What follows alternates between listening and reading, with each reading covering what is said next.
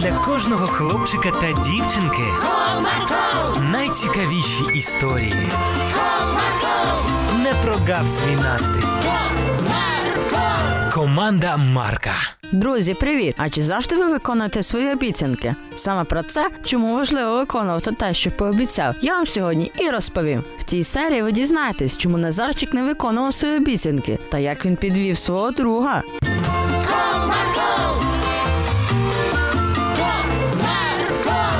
Був звичайний шкільний день. У однокласників та ліпших друзів Назарчика та Богданчика був урок літератури. Він же закінчувався. Ну що, додому вам буде парна робота. Потрібно поділитися на двох чоловік та підготувати цікавий матеріал про виникнення перших книжок. Почувши домашнє завдання, хлопці зраділи. Ура, ми зможемо працювати разом, це так круто! Так, я теж такий радий. І раділи друзі. Після закінчення останнього уроку хлопці пішли додому. Слухай, Богданчик, а як ми будемо робити?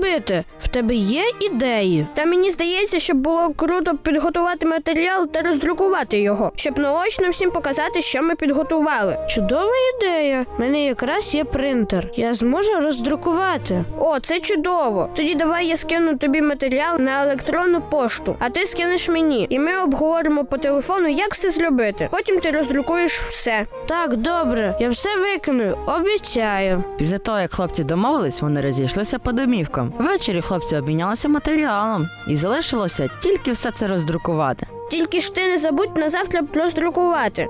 Та не забуду я. Прямо зараз піду і роздрукую. Обіцяю. Ну дивись, ти слово дав. Наступний ранок хлопці зустрілися в школі. Привіт, Назарчик. Ну що, роздрукував? Як ми і домовлялися? Спитав Богданчик у друга. І тут Назарчик згадав, що нічого він не роздрукував. Але хлопець так злякався, що вирішив нічого про це не говорити. Так, звісно. В портфелі все лежить. Але я потім покажу тобі, що вийшло. Ну добре, потім так потім. Здивувався Богданчик. Через декілька хвилин розпочався урок літератури. Доброго дня. Ну що, розпочнемо з домашнього завдання. Хто хоче бути першим? Назарчик, давай ми. Ні, ти що? Трохи потім, краще останні. Але ми можемо не встигнути. От і чудово. З посмішкою промовив Назарчик. Після виступів усіх однокласників вчителька сказала. Ну що, хто в нас ще не виступав? Ми з Назарчиком. Тоді до дошки, хлопці. Ну що, доставай весь матеріал з рюкзака. Богданчик, вибач, але я не роздрукував нічого.